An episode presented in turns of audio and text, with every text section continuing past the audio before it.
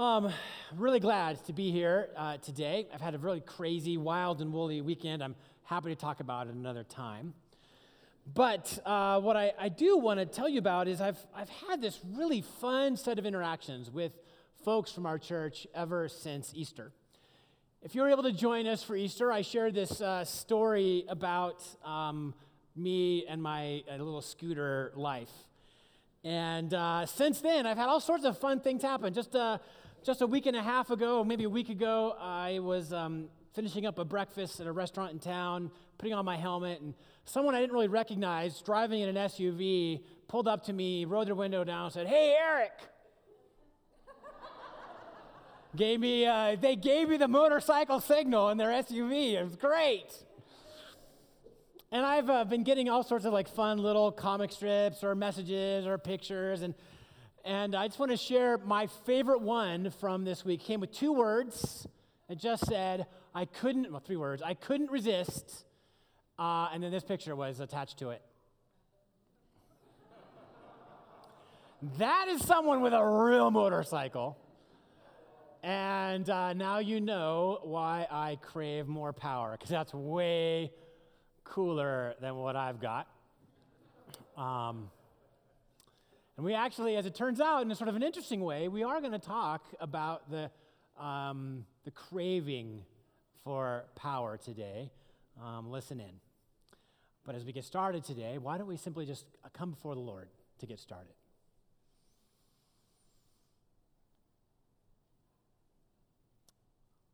Lord, we thank you for the kind of weekend we have been allowed to have for the glories of where you have uh, placed us,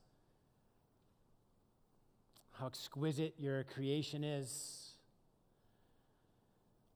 and for all the things that have been going on in the lives of people around our county over this uh, last week, week and a half.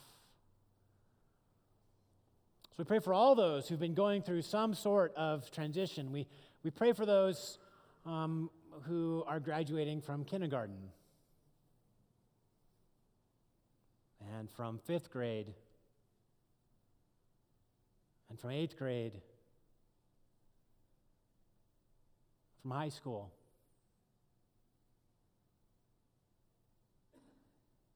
From undergraduate school. We pray for those who have been hooded in this last week after they've accomplished their master's or doctoral work.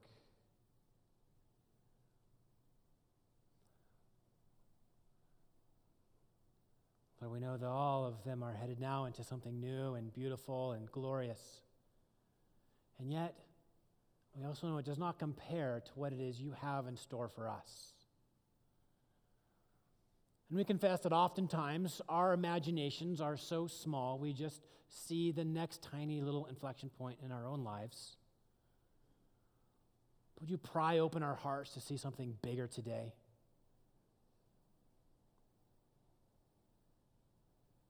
May the words of my mouth and the meditations of our hearts be pleasing and acceptable to you, for you are our Lord, rock, and Redeemer. And all God's people said, Amen. Okay, so uh, this is uh, now today chapter 5 of Revelation. We're going to work our way through this really extraordinary, maybe complicated, overwhelming book through most of the summer.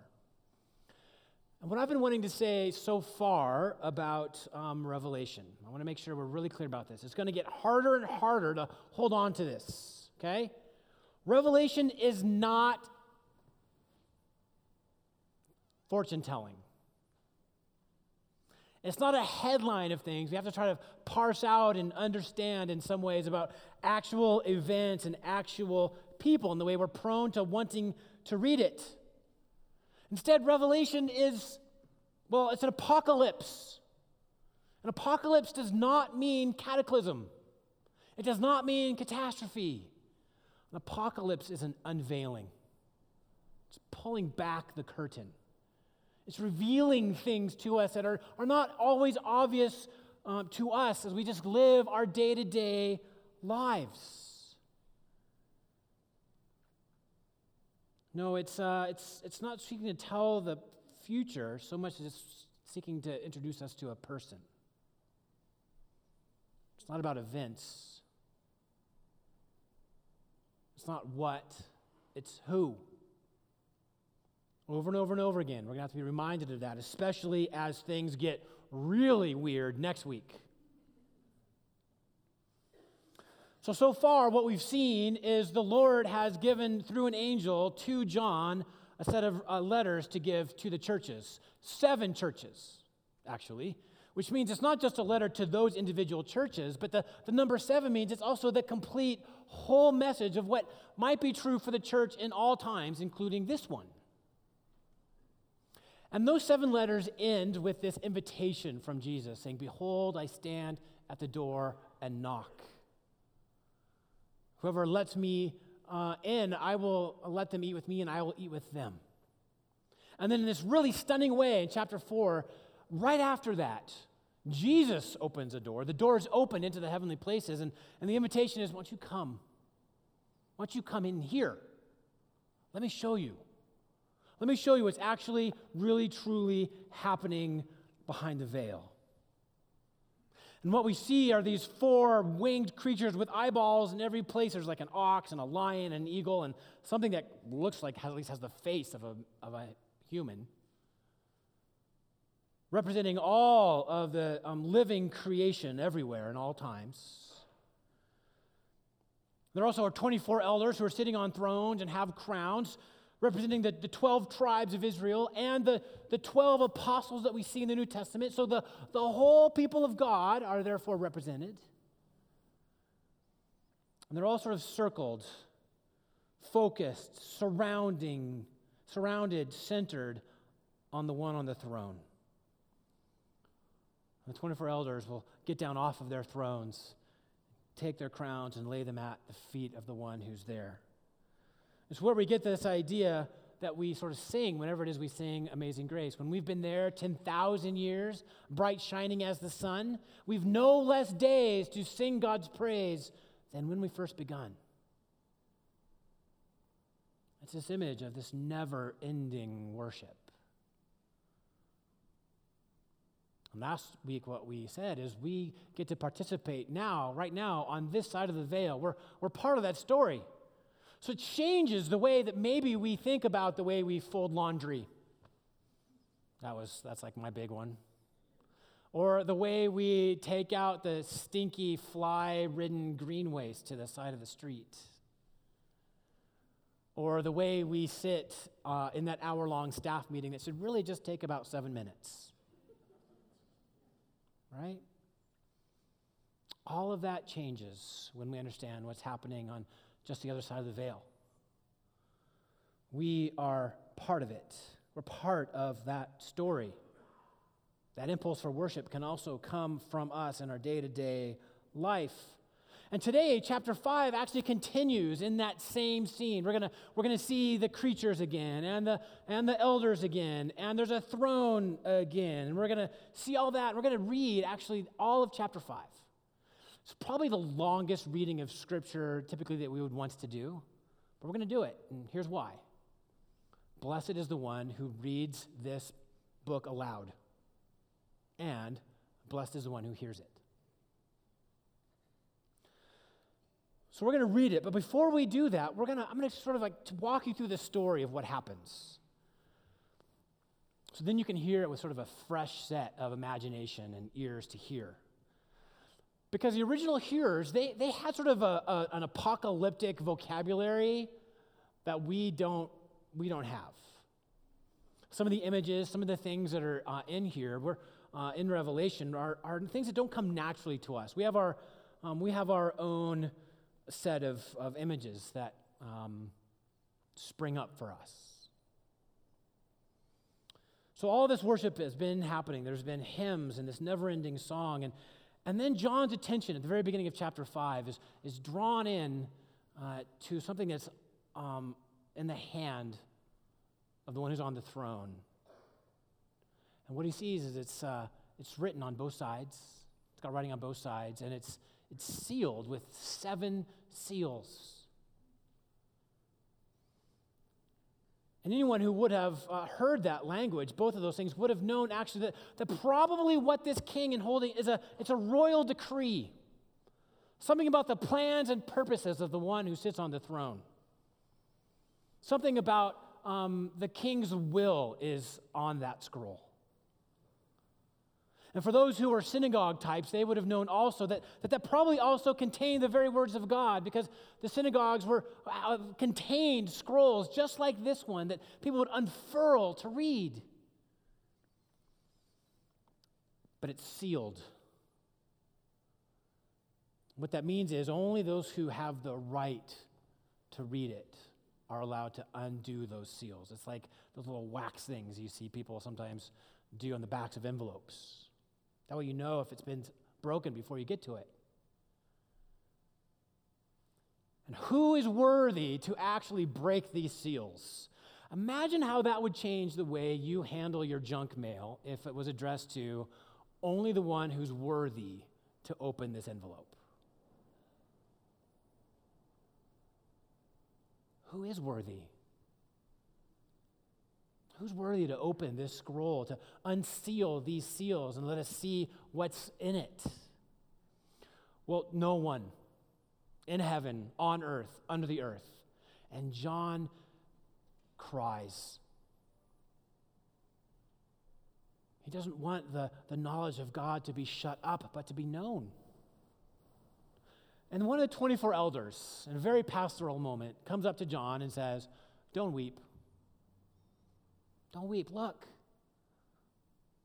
The lion of Judah, the, the root of Jesse, he's, he can do it. That lion of uh, Judah language comes from Genesis chapter 49, this blessing that's given to the tribe of Judah. And it's a promise, really, that a Messiah is, is on the way.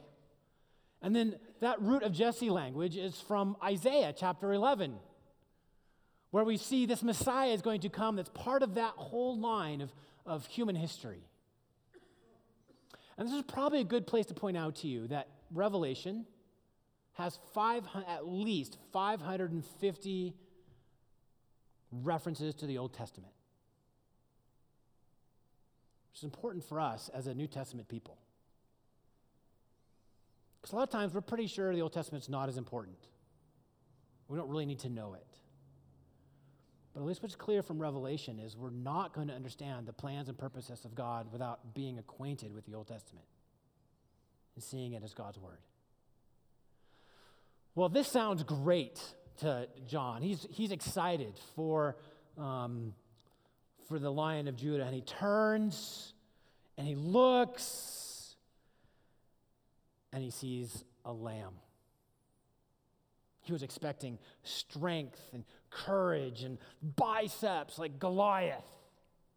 he turns and he sees a bloody lamb actually standing there alive and not looking very cute. This lamb, as he describes it, let's see if we have a little picture. It's a stained glass attempt, has seven horns the number seven is always going to be important. It's a, it represents that this, um, this lamb has all the power, all the strength, all the authority. And this lamb has seven eyes. Perfect vision, representing the full understanding and work of the Holy Spirit. And he's bloody. He's been slain, but he's alive. This lamb is uh, maybe very much like uh, the way C.S. Lewis talks about Aslan the lion in The Lion, the Witch, and the Wardrobe. I don't know if you would remember this story, but uh, one of the children is really nervous to meet the Lion King. Not Simba, the real Lion King. It's like, Aslan, is it, uh, is he safe? Is he safe? And because it's the Lion, the Witch, and the Wardrobe, a beaver answers. And this beaver says, Safe? Of course not. He's a lion. But he's good. Oh, is he good? He's the king, I tell you. And we should have something like that kind of emotion now as we see this or sort of imagine what is sort of this this shocking creature with seven eyes and seven horns, bleeding and bloody, but alive. He's the king, I tell you.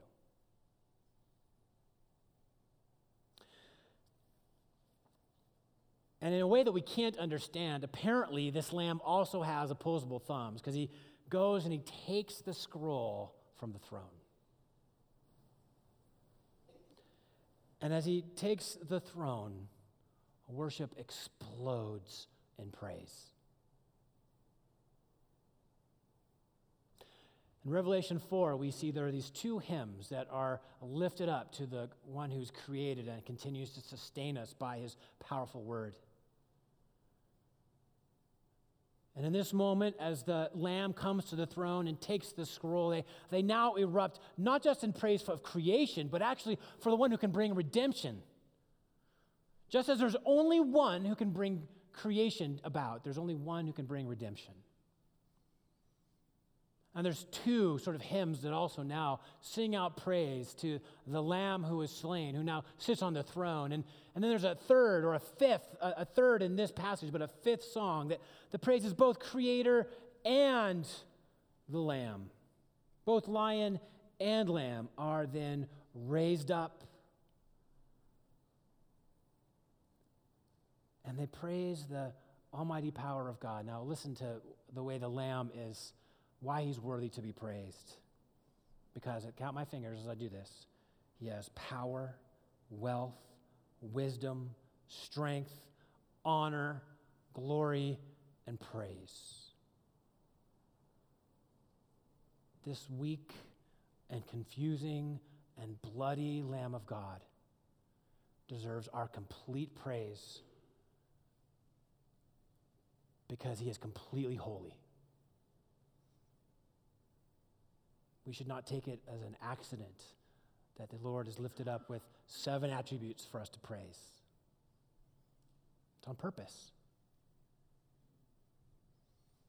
And then myriads upon myriads, meaning millions upon millions, like a, a googolplex of billions, gather up to sing um, praise to the lion and to the lamb.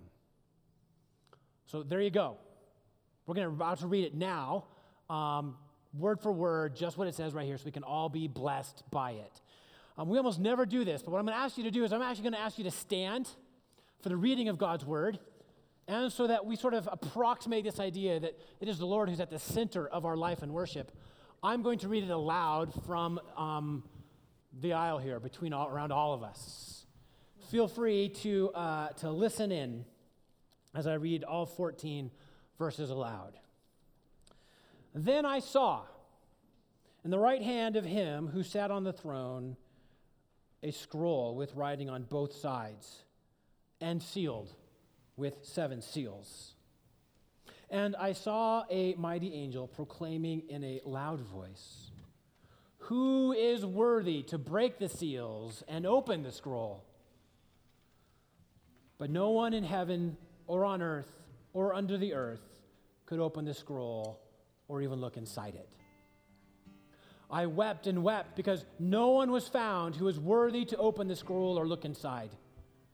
And then one of the elders said to me, Do not weep. See, the lion of the tribe of Judah, the, the root of David, has triumphed. He is able to open the scroll and its seven seals. Then I saw a lamb, looking as if it had been slain standing at the center of the throne, encircled by the four living creatures and the elders.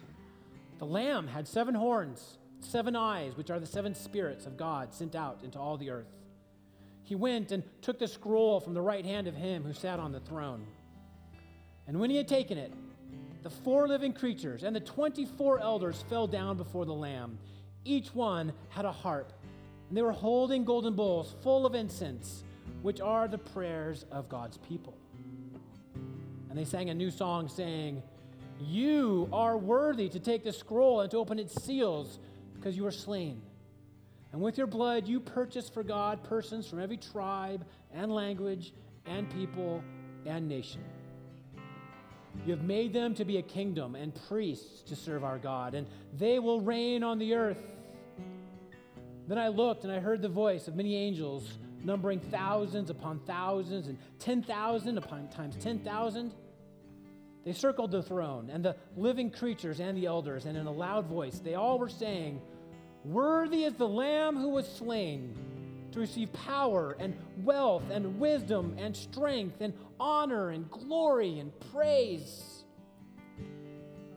Then I heard every creature in heaven and on earth, and under the earth, and on the sea, and all that is in them saying, To him who sits on the throne, and to the Lamb be praise and honor and glory and power forever and ever.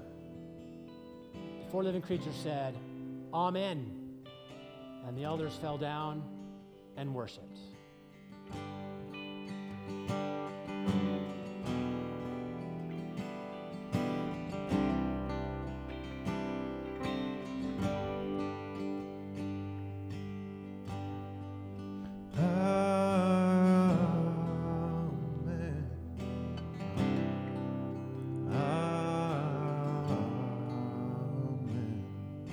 Sing that with us.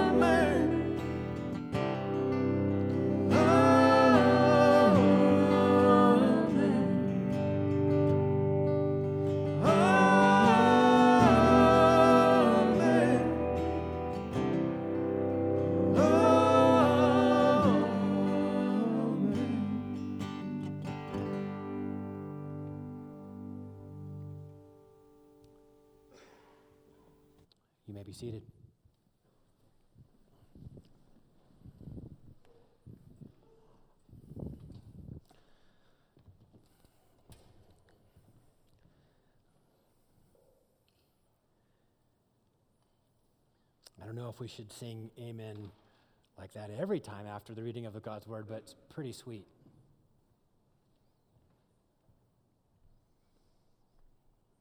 It's beautiful for us to participate. Did you see that little detail I forgot to mention?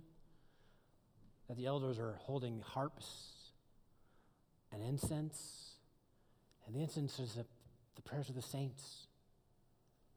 Right now, we offer a sweet aroma to the living God.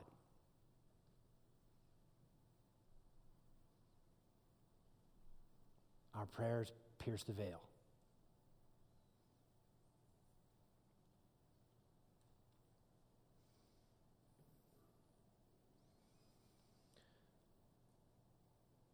as this drama of Revelation continues to unfold for us in this sort of this spiraling sort of way, it's worth thinking about the actors who are involved.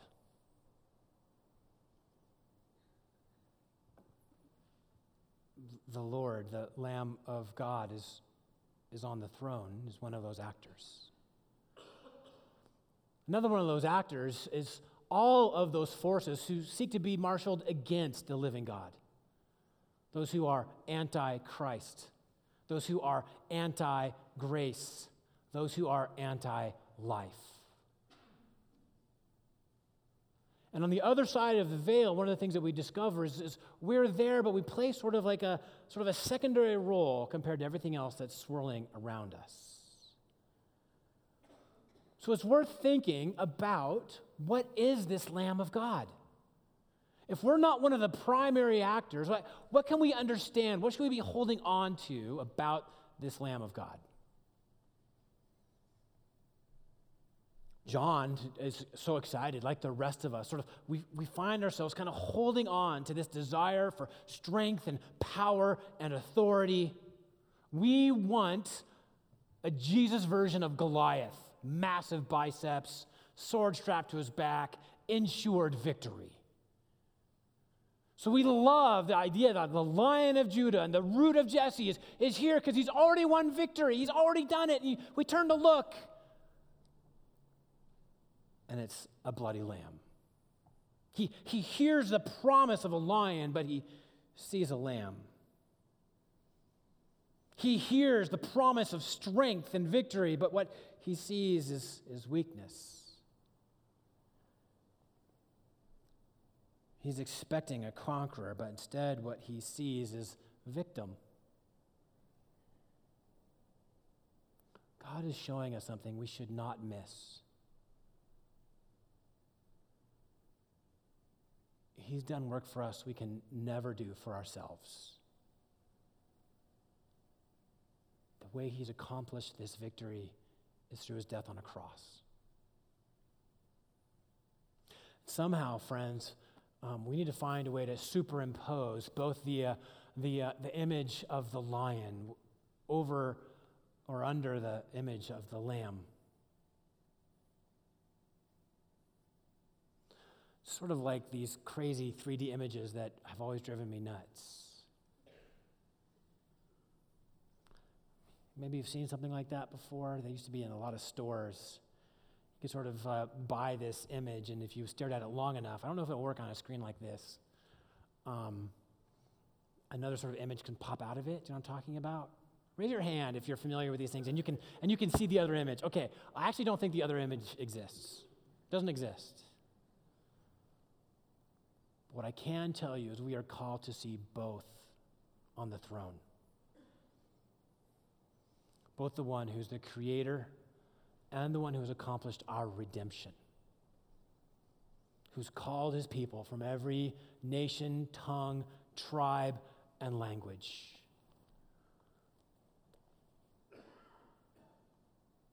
This victory, and what's right behind it is the cross, is accomplished through suffering and weakness. We don't like those things.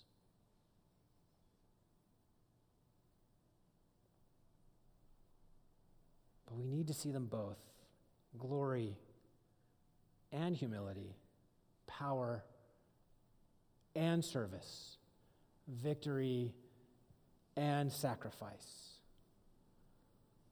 What's clear, friends, is if, if we need the cross for us to face all that is anti Christ and anti love. We need the Lamb in part because of what the Lamb has actually accomplished already for us. I uh, was reading an article earlier this week about the problem with Christianity in America. Uh, that was a complicated article. If I were to sit down with each and every single one of you, every one of you would have some sort of understanding of what is the problem with, Christian, with American Christianity. Right? You've got your list, or maybe it's like you've got a hobby horse, it's really one thing. Well, this author does sort of boil us down to say, actually, here's the problem with American Christianity. Whether you're sort of way over here on sort of like the progressive, liberal sort of uh, way of thinking and life and even in your faith, or you're way over here in this very conservative, maybe even fundamentalist expression of what it means to trust Jesus. We all have the same problem. And that is, we believe in our own activism. As Americans, we think we have the answers. If we just think and work and try harder, we're going to accomplish it. But, friends, Revelation 5 shows us that we are not supposed to live on the throne, but under it. This work has already been accomplished for us on our behalf. And the problem with American Christianity is, is we just, we are addicted to movements. We are addicted to certainty. We are addicted to our own strength, our own problem solving, our own wisdom. Revelation says you are missing the primary actor in all of creation when you put yourself on the throne. And what the Lamb of God has done for us, we could never accomplish for ourselves. Here's an example of some of those things. When we look at what the Lamb of God or what a lamb does, especially in the Old Testament, we see, first of all, that the, the Lamb of God offers deliverance from death. That's what we see at the Passover meal as the, um, as the, the angel of death sort of goes through the camp and is turned away from everyone who has the blood of the Lamb on their doorposts. Can you free yourself from death? No?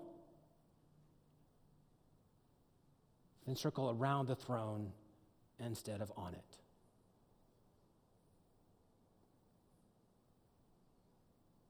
What we see over and over and over again in the, in the Old Testament is, um, is that the sacrifice of a lamb actually restores relationship. That is the way that a promise is enacted, that a relationship is set aside um, to be strengthened. And what we see actually is God saying, in the midst of all that's broken, in the midst of all of my rebellious people, the Lamb of God is going to restore this relationship. Not you. And what we see in Isaiah chapter 53, the, this image of the suffering servant, he is the one who's come to save us all because we can't even save ourselves. He's gathered up all the people of God and said, I will die for the many. I will do it. This is the work of the Lamb of God. Is your activism going to do that? Is your liberal Christianity or your progressive Christianity going to put anything on the throne at all? There is only one. And it is the living Lamb of God who's tackled death on a cross that we might have life. Friends, I want you to actually be really encouraged by that in the way this first century people would have been encouraged by that. I want you to sort of, if you can, as we go through this sort of this circle of events that's going to unfold over the next several weeks, I want you to try to hold something um, in, your, in your mind's eye. See, what we're shown in the throne room is the Lamb of God already on the throne, triumphant. And what does he have? He has the scrolls. And he has these things that are, are going to be unsealed. And what I want you to know is even the seals are scary. Next week, we're going to just, we're not even going to look at the scroll yet. We're just going to look at the seven seals that are closing the scroll up. And you know what's going to happen? Horsemen, pestilence, death, the withdrawal of peace, the introduction of judgment just the scrolls. It'd be enough for you to panic. In fact, that has often been the, the reaction of people who read Revelation. But, friends, remember, this is sort of like this. There's, there's it's sort of like a movie. Have you ever seen those movies where someone's like um, kind of just happily sitting on the porch and you, you, you already know the end of the movie. That's the end, but it's kind of the beginning. And then all of a sudden, you like you flashpoint, and you're all the way back to 45 years ago, and that same person who's looking much younger now is like is like in the middle of a battle in Vietnam. You're like, how is he going to get out of this? But you already know because he's sitting on a porch. And so it is with our reading of Revelation. We're going to read some things, we're not sure how we should think or act about them. But, friends, the living God is already on the throne. He's holding the scrolls. He's like, look, this is done, and here I am. Are you worried? Are you afraid? You don't need to be, friends. The Lamb of God is already on the throne.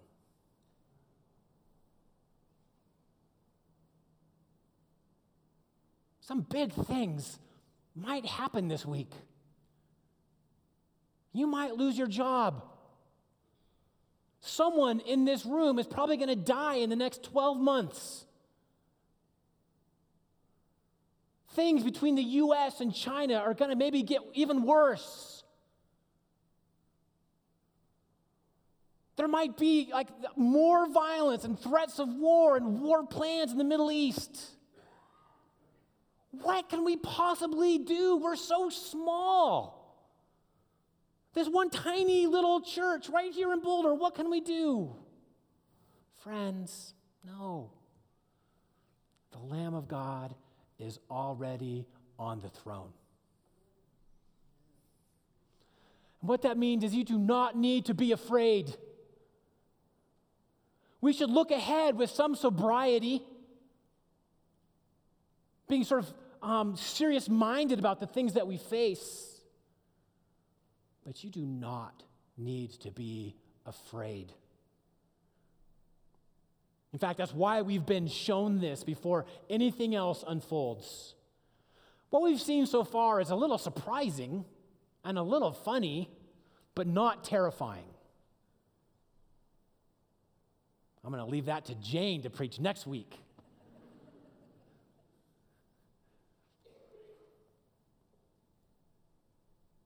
Do you know how much the Lord loves you? These things are going to come to pass. They're in the seals.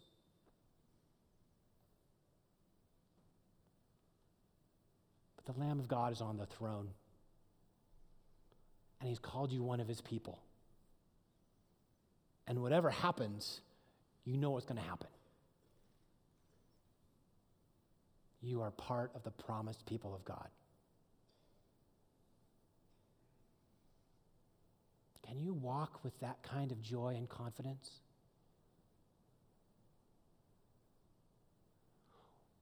What might change about the way you interact with your surroundings if you know the deal is settled already? So, as we come to a close here, I'm going to ask you to stand up. Stand up. And I want you in your mind to capture some of the things that are the most unsettling to you that you think you're going to face this week an argument, joblessness, illness, whatever it is.